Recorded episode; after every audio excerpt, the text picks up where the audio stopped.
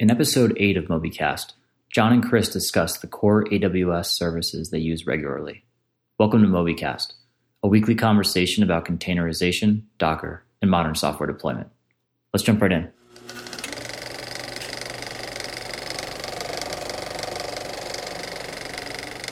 Today, we're just going to talk about some of the services that we use and love. We've already talked about one of them in depth in episode 3, and that was Amazon's Elastic Container Service. And we'll just redefine it here today and give some quick highlights about what it is and why it's good. But definitely go back and listen to episode 3 if you're more interested in the details of ECS. What is that though, Chris? And why do we use it? Why do we love it? Yeah, so ECS is definitely one of the foundational AWS services that we use, since we are fans of containerization, and we Dockerize all of our apps. So ECS stands for Elastic Container Service, and what it is, it's basically a container orchestration service for scheduling, running, monitoring your containerized applications across a cluster of nodes inside your Amazon cloud. So really, this is the go-to service that we're using on a daily basis, right? Whenever we're doing a deploy of our code, we're using ECS. Whenever we're launching a new application, we're using ECS.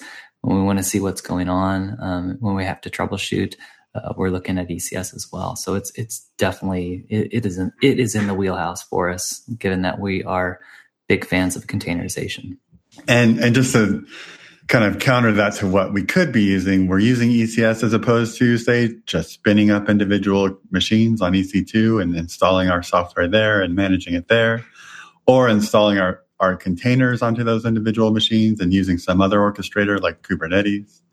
And we're using ECS in place of doing a platform as a service like Heroku, or doing a platform as a service like Elastic Beanstalk. And in fact, we do not like Elastic Beanstalk. Let's talk about Elastic Beanstalk a little bit and what it is and why we've moved away from it. There's a few applications that we used to have on Elastic Beanstalk, and we've pulled them out of there. What are some things that we don't like about, or what is it first, Chris? And then what are some things we don't like about it?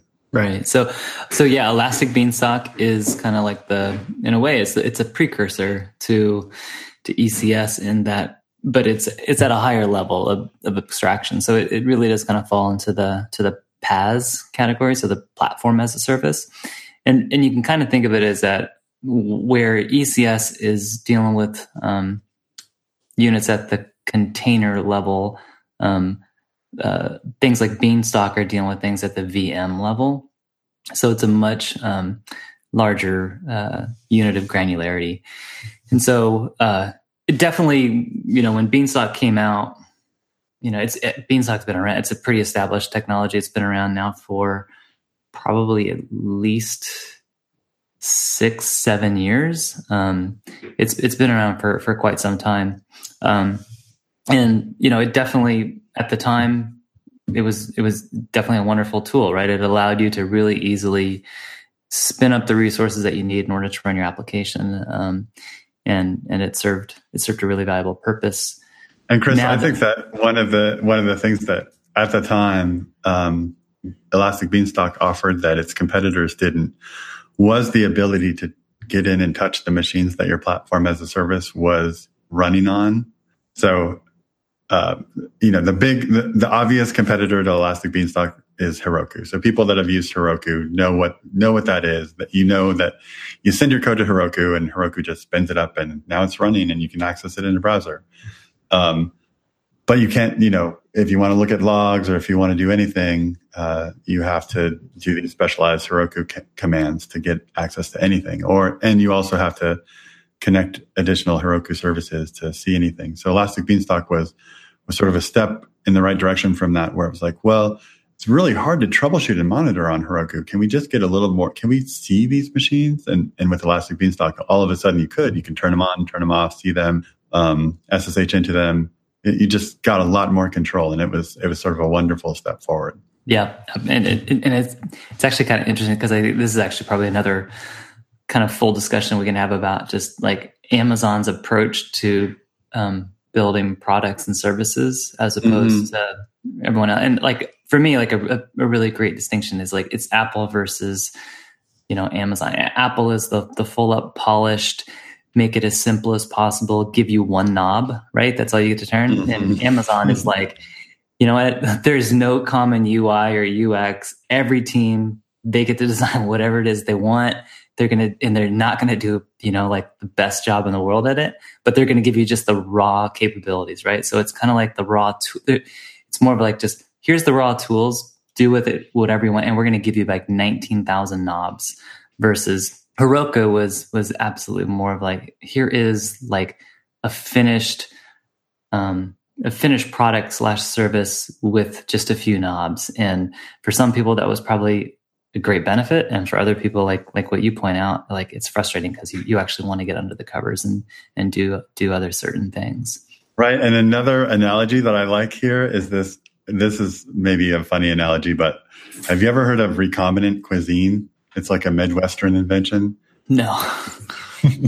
That's when you have things like hot dishes that inside the hot dish, the ingredients are not whole food ingredients, but rather, you know, created food ingredients. So you might have a hot dish that has tater tots in it, or it might have ketchup in it, or it might have, you know, cream of mushroom soup, or just various things that are already their own food put together to create a new food based on other created food. So the analogy then goes, you know, Elastic Beanstalk is a recombinant cuisine of EC2 and all these other Amazon services. So that when it's all stirred together in this final hot dish, you still get access to the underlying services. So you can still see the EC2 instances, or you can still see the security groups and everything else that's kind of built up to create this sort of meal for you. So I will forever now associate Beanstalk with tater tots. There you go. Okay. So, yeah. And then maybe the other thing to add with Beanstalk is, again, you know, it's basically virtualizing at the VM layer, and not at the containers. We've had, long discussions about VMs versus containers. And so it's specifically, really, that was our first episode. Now we can get a little self-referential. So in episode 1, we talked about that. Right. So go back, listen to that one. 'Cause that's really like the analogy here is, you know, ECS is for containers and Beanstalk is for VMs. And so I will say, you know, us internally, we had been building all of our apps using Beanstalk when I first came on board, and because we weren't yet using containers, and again, worked well, but it's also pretty wasteful, because if you want to have like 2 instances of your app running for redundancy, that means that you're spinning up 2 separate EC2s that are dedicated solely to that app. You can't really run anything else on those EC2s. And so we had, you know, many additional EC2s, which meant we had issues to deal with, like, okay, what happens when we have security patches that are out that we need to get installed? And what happens when we're look at our monthly bill that we're paying for, and just other security issues, security groups, making sure that everything is locked down, and just much more difficult, much more complicated, much more expensive to operate and maintain, and to monitor. So moving from that VM as the unit of deployment to containers was just a huge improvement for us. And so that's definitely kind of, Beanstalk is just really no longer part of our tool set. We've switched over completely to ECS.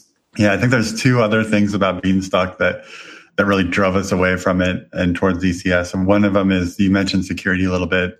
Security is always a rabbit hole, but I believe that Beanstalk has a tendency to create this proliferation of security groups, especially if you use the console for creating your Beanstalk applications. It automatically creates security groups for the instances to talk to each other and to talk to the database. And the next thing you know, you have all these rather anonymous-looking security groups in your AWS console, and nobody knows what they're for. And if you have several applications running, then you just end up with legacy security groups. And all the security groups are all called like Launch Wizard or something like that, right? Yes, yes. So that's a real drag when it comes to Elastic Beanstalk. And I should say, you know, we're AWS partners at Kelsys, and I don't know if we're allowed to talk negatively about AWS services. We might get a cease and desist from saying these bad things about Elastic Beanstalk.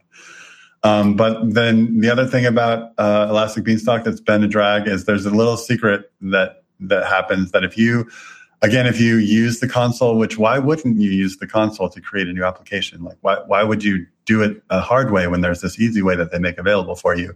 And you use the console and you let the console create a database instance for you. You end up in a world of hurt. What is that world of hurt again? Yeah. Well, So if you can. Beanstalk makes it very, very simple for you to, as you're spinning up your application, to say, yeah, I have a database associated with my application. Go ahead and create that for me as well. So super easy to do.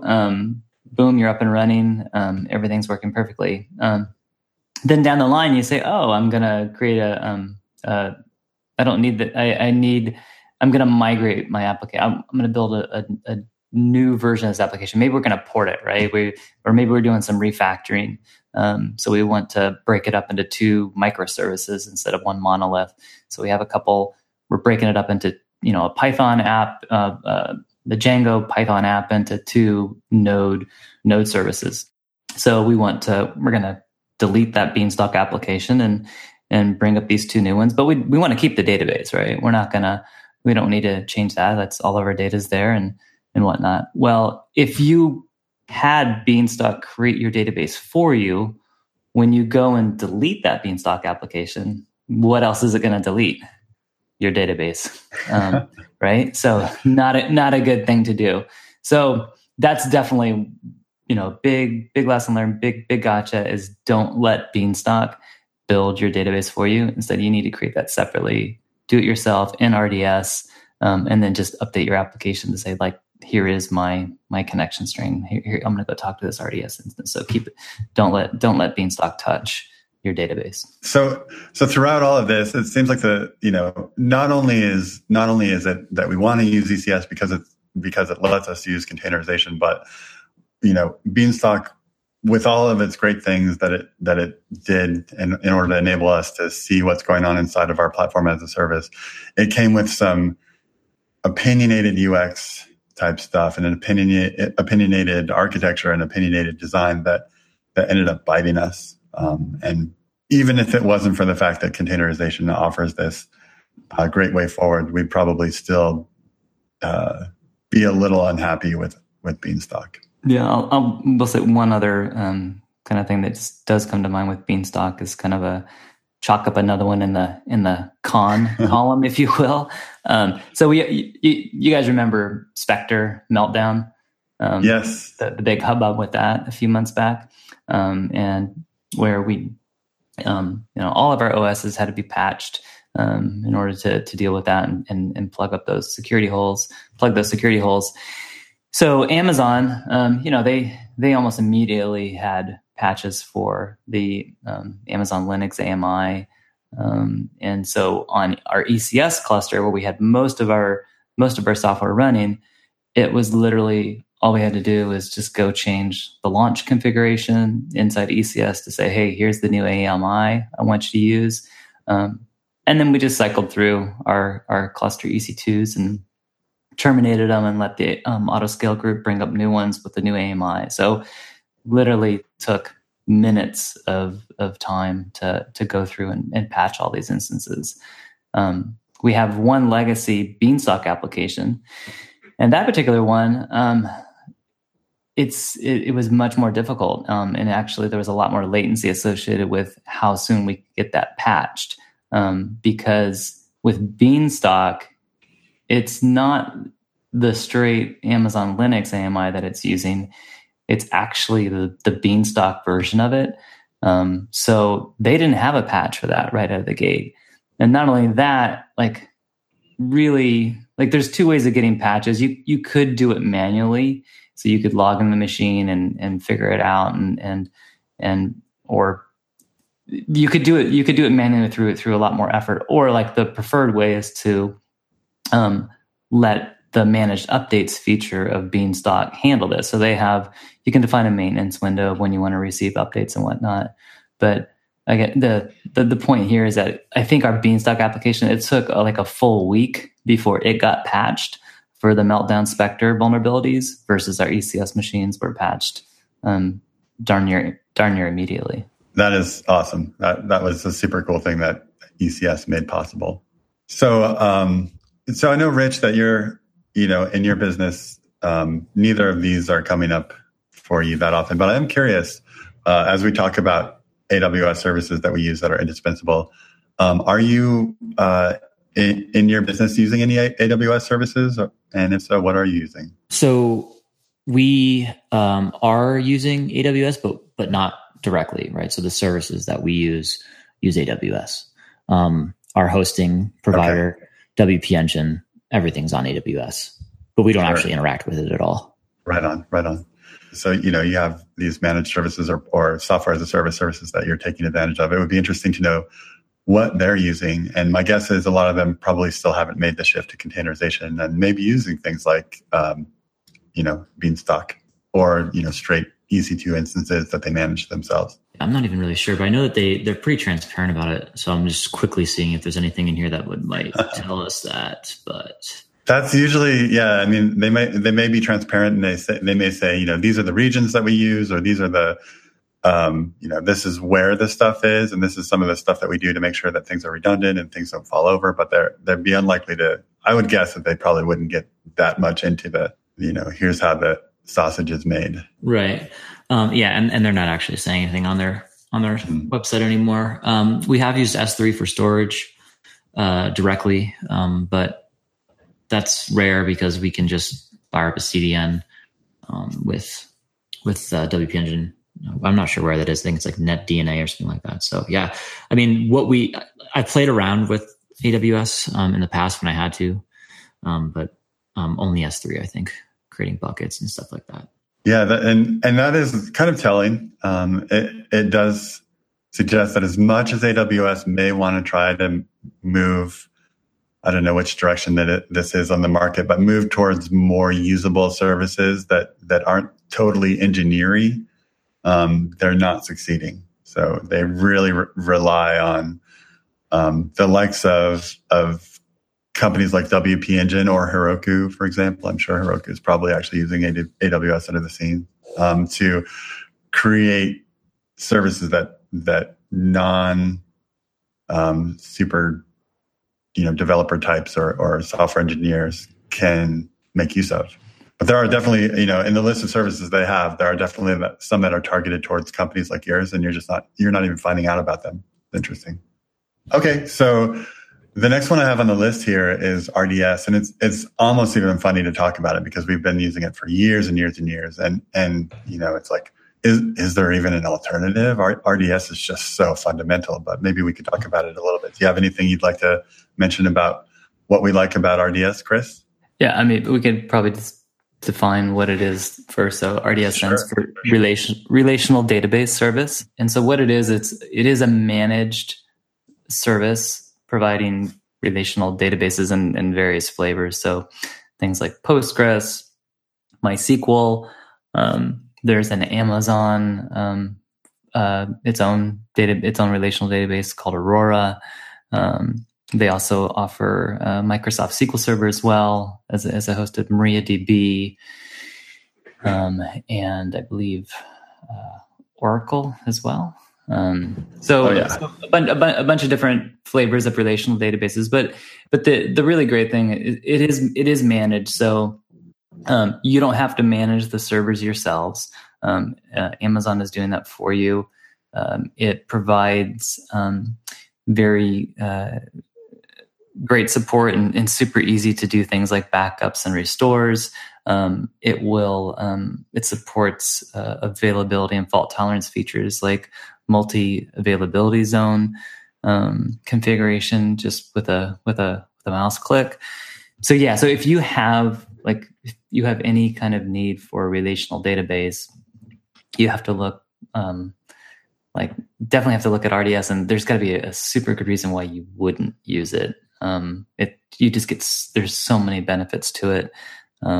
It's kind of just, it's almost like it's the responsible thing to do, as opposed to running this stuff yourself. So you could certainly do that. You could spin up an, EC2s and install Postgres on them and run it yourself, and it would be cheaper.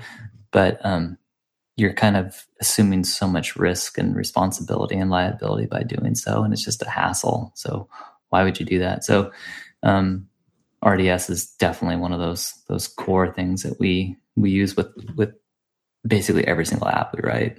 Yeah, I'm thinking back to 2001, setting up some databases for some major clients like Lowe's and Sears, and doing things like, gosh, I remember doing things like vacuum was the command we used to do on databases, and reindexing.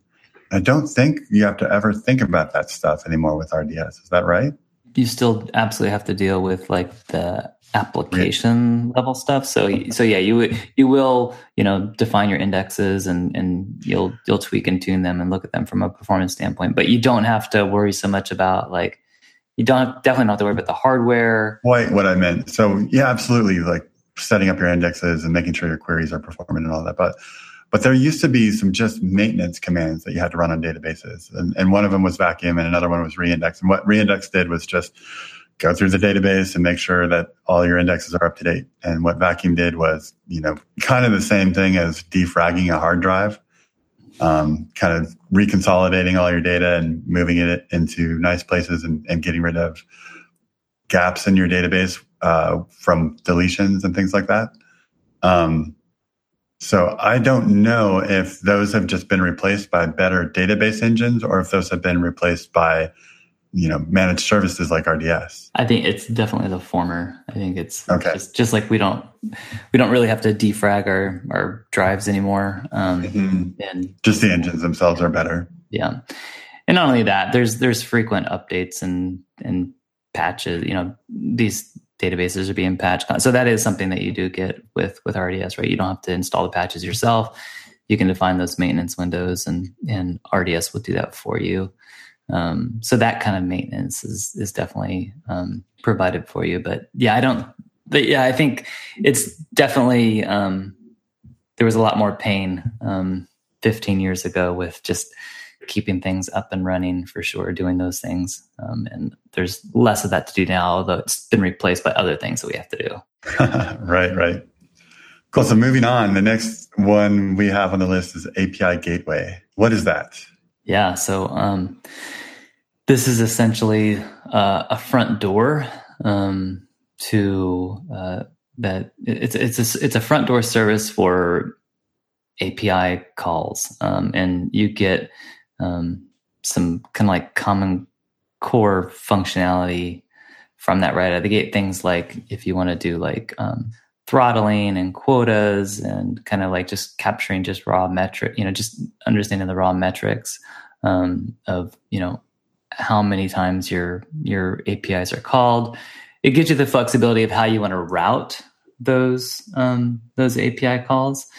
So like if you want to, if you're completely, I think a great example of this, and I think we're going to get more into this later, is, serverless is definitely a pretty hot topic nowadays. And Lambda is one of those serverless technologies with AWS. So there's it's very much possible for you to write your application completely serverless. You can write it as a suite of Lambda functions. But then the problem becomes like, well, how do you invoke those Lambda functions from the outside world? What if I have like a mobile application and I need to invoke these things? Like, how is it able to discover it and talk to it? And that's where something like API Gateway comes in. So it's that front door. It's internet facing. It's got a DNS name. And your mobile app can go and make its call to it. You define your application endpoints in API Gateway, and so when these requests comes in, it sees them, and then you tell it how it wants to be routed. So you can say, hey, when someone calls the get messages endpoint, it knows to route it to this particular Lambda function and invokes it, and then it returns back the results. So it's definitely a key core piece of the serverless puzzle of building out an application that way.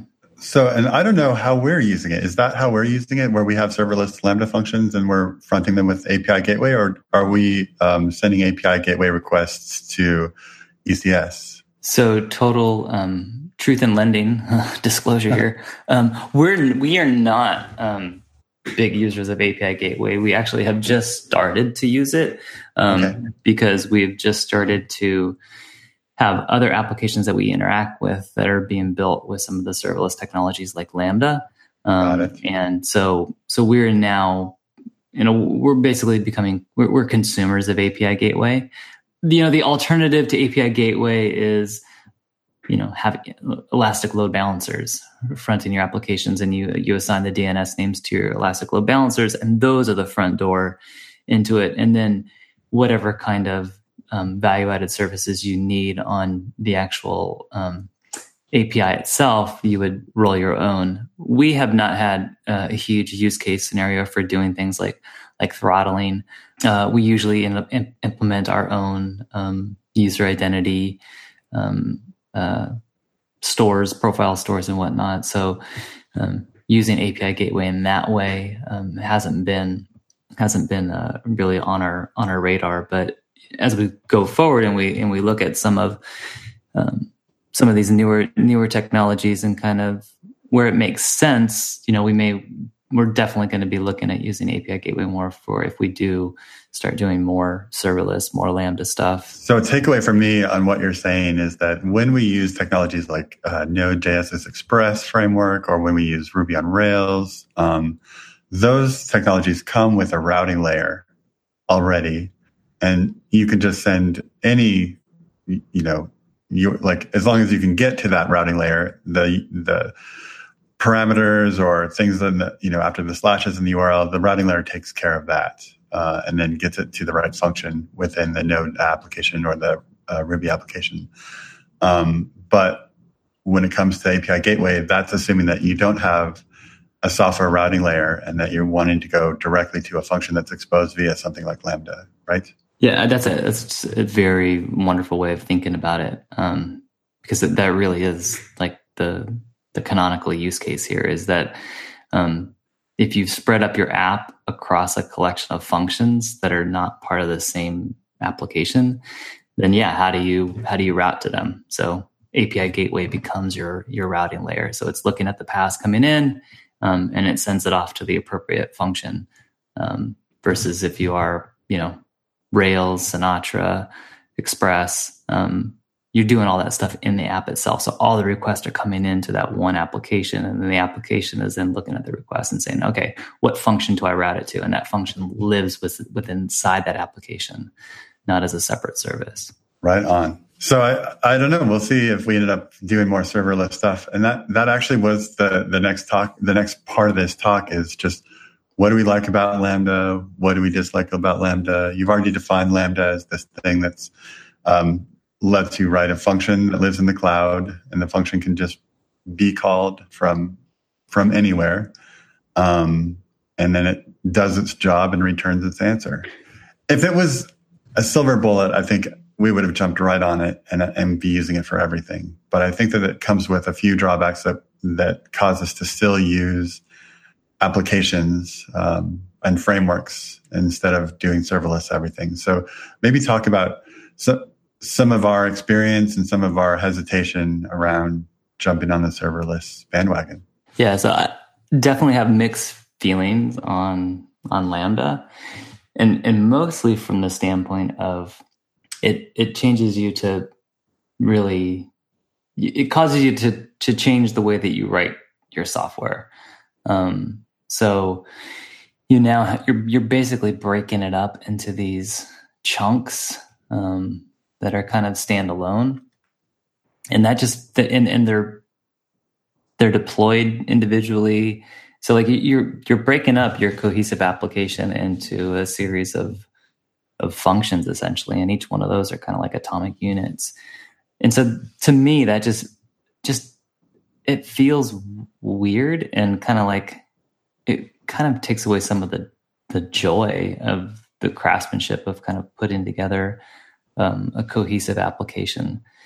So that said, definitely there are great uses of Lambda, and mostly like for me, like the areas where for me it's like a no-brainer to use are when I have events that I want to respond to and take some kind of action, or I can use them as like middleware to glue together these events from one system to another one. And that's where I'm super excited about Lambda. So it's really like it. I can't imagine right now saying like I'm gonna go and architect a complete full up application using nothing but Lambda. Like I just don't see that happening. But and I think one of the reasons that doesn't feel natural is in part because I don't think Lambda gives you lots of organizational capabilities. So, you know, an application a lot of times it has a purpose, and there may be many functions that it can perform, but those functions are probably related to one another, and the overall application has a purpose in life that it's trying to accomplish. And if you have multiple applications, each of those might have different purposes. And I don't know that there's a way to show that in Lambda. Like, here's my different applications with their different purposes, and I can keep them separate, and I can look at them individually. I don't think that Lambda supports that kind of breakdown of that sort of ontology of software. I think it's just a list of applications, functions. Yeah, the tools are getting better. And so there are frameworks now that kind of help manage the stuff and to make it so that it's more seamless. There are things like CloudFormation can help you on this as well to kind of like hide some of the fact that all this has to be broken up into individual things.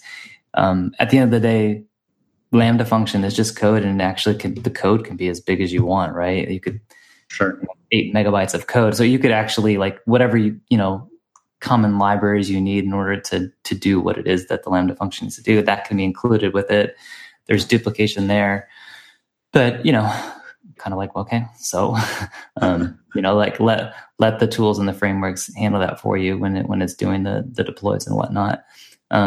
So there are ways, the tools are making it easier, but yeah, that fundamental issue definitely still applies.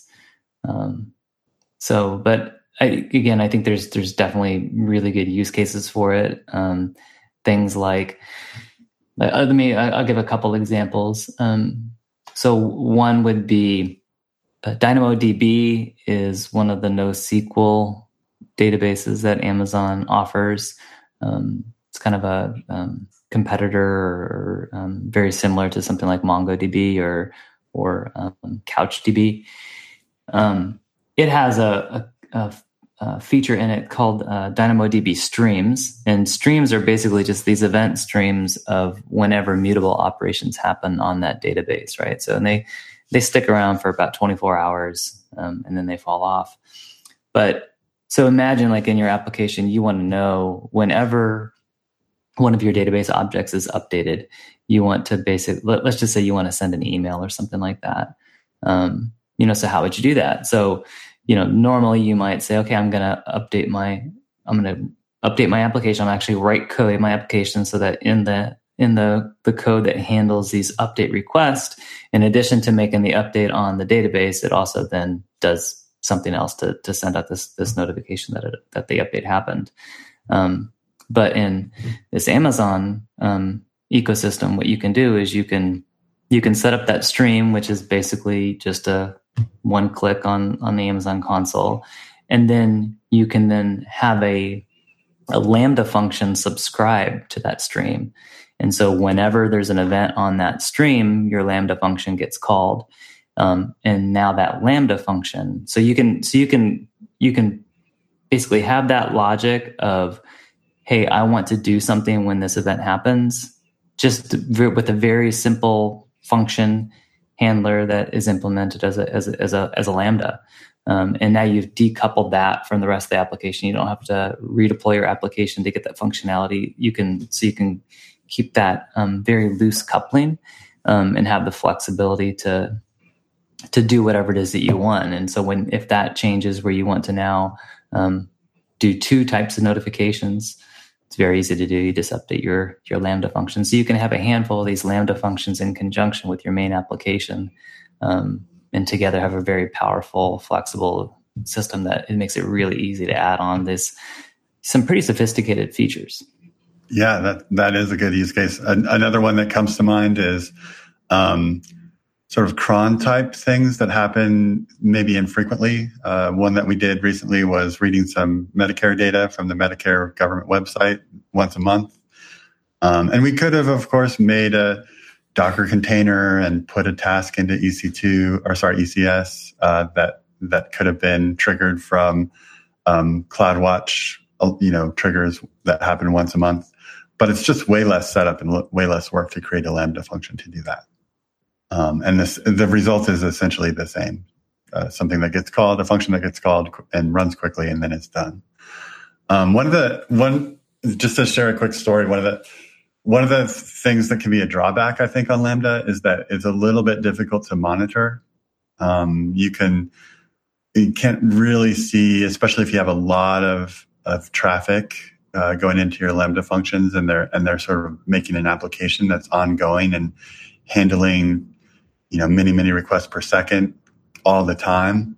It may be difficult to really get a lot of insight into what's happening. And we know that under the covers, Lambda is using containerization, and it's spinning up containers and discarding old containers and trying to shape its capability to the traffic that it expects to see and that it is seeing.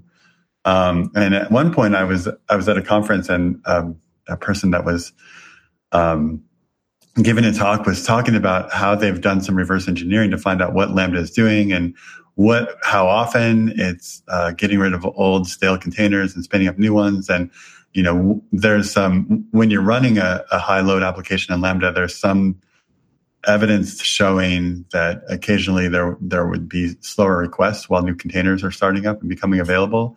And they had just done a lot of graphing and mapping to figure out what really is going on under the covers. And at that conference, in the audience was the general manager of Lambda from AWS himself. And it was interesting just to see him kind of nodding along and at the same time knowing that some of the things that were being shared were reverse engineering of the secret sauce of Lambda that he probably is not really allowed to talk about publicly. So it's just a really fun interaction to see. But at the end of the day, my takeaway was, to be a little bit careful in terms of doing large applications at scale inside of Lambda, because your control is not, you don't have 100% control over how things happen, and your ability to monitor is a little limited. Yeah, indeed, and definitely in the past, that spin up time was definitely a huge factor, because the spin up time used to be a lot lengthier. So it would be like if your Lambda hadn't been invoked for a certain amount of time, then basically that would be deprovisioned. Right. And then the next time a call was made to it, there was some startup initialization time. So it could be, a lengthy, 10, 15-second delay before it actually responds to that call. And then after that, it's like the normal quick response time. So you end up doing things like, oh, I'm going to set up, some other like cron job or Lambda, some scheduled task that goes and just hits my service, my API every, every minute or every few minutes type thing to keep it warm. Yep. Well, cool. I think, there's so much to talk about in serverless, and clearly we're interested and excited to talk about it more, but we were wanting to keep this conversation at a fairly high level across a lot of different AWS services. I think we have time to touch on just the last few, and maybe we can touch on them. Oh, there's actually 4 more that we wanted to talk about, so it's going to be difficult to get to all 4.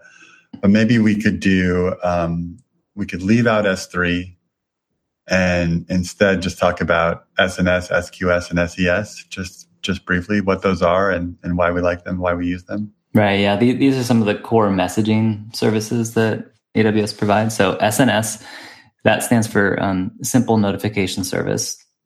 And what that's for basically you can set up these They're called topics, which is kind of like, you can think of it as just a channel. And then you can have basically pub sub to that channel. So you can publish a message to that channel.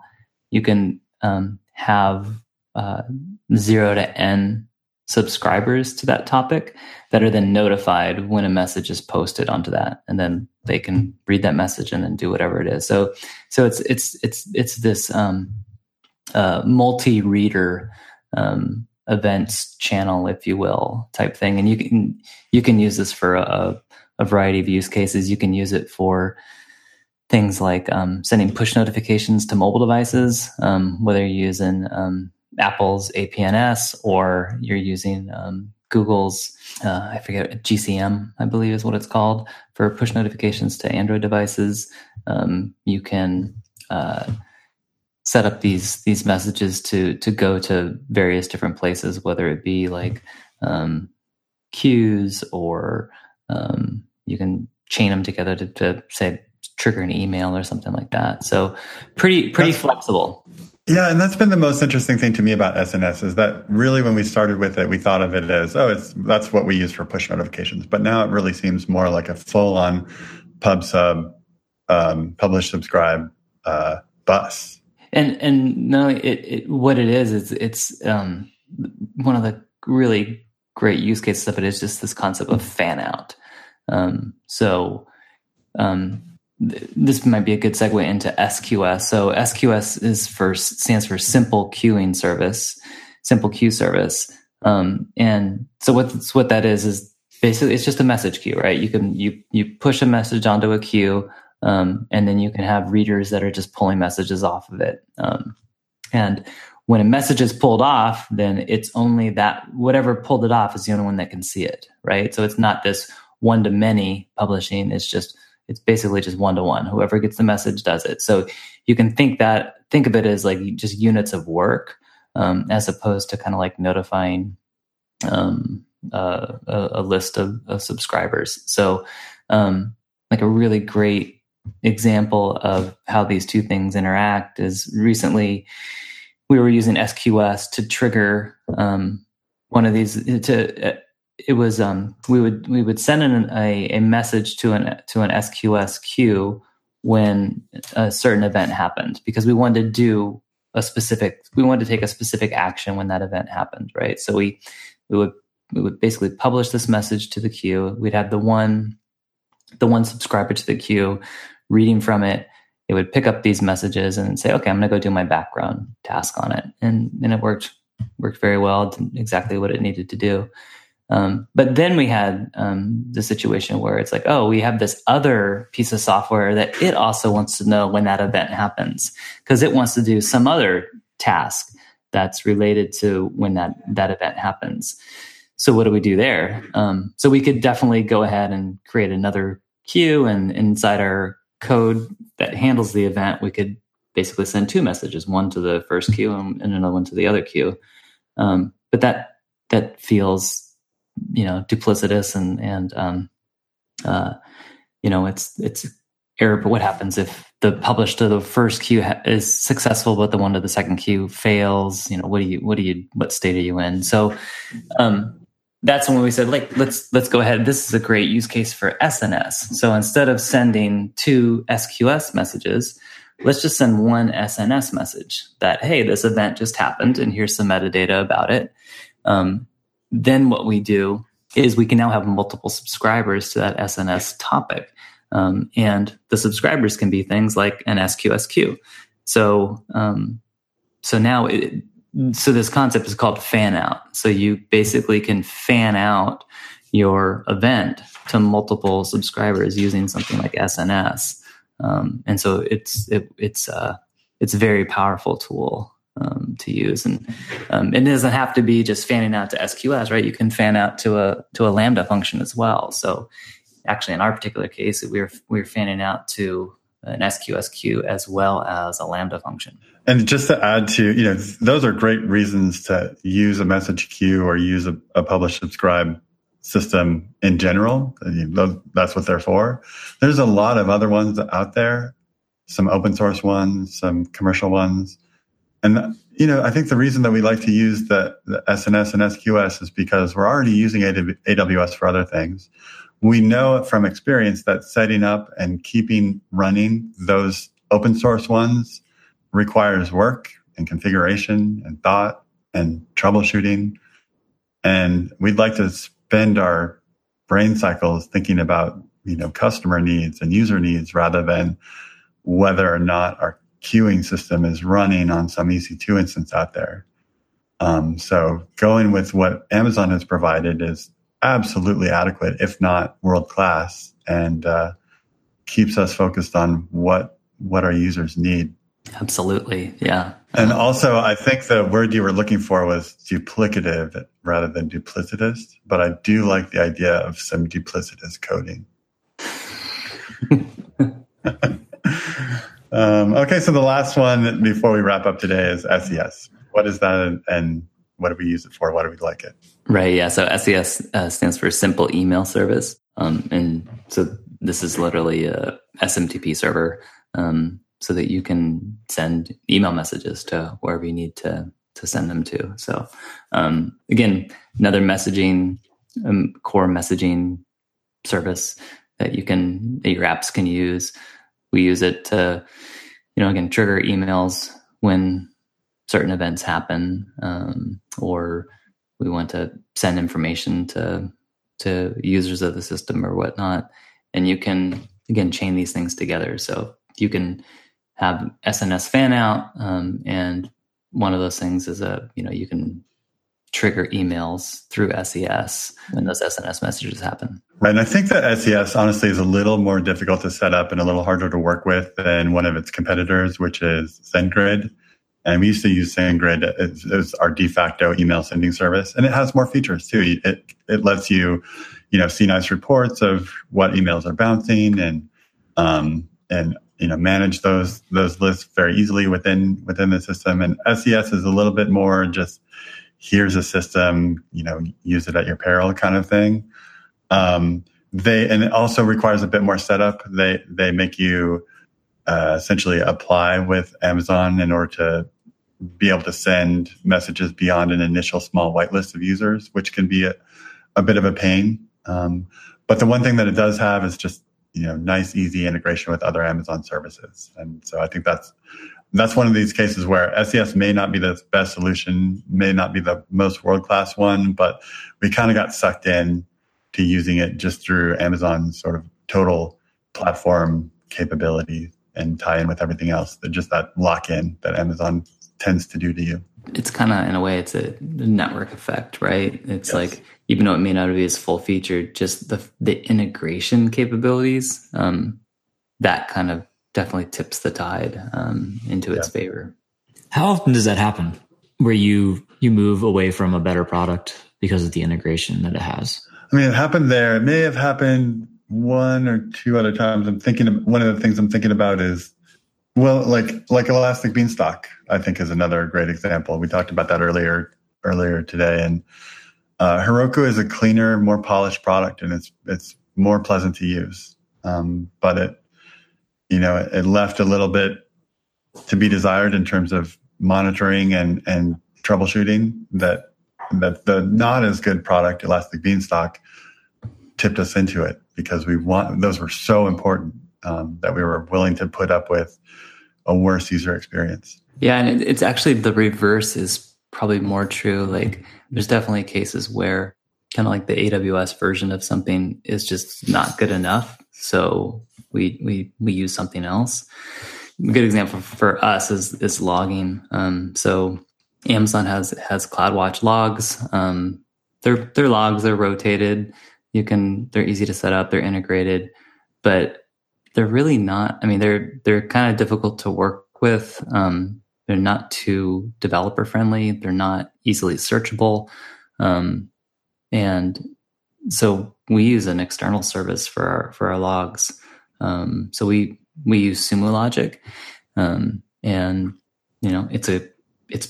that's all they do, right? They focus on just logs, and it's great. And we have every kind of feature that we need, and it really helps us get our job done.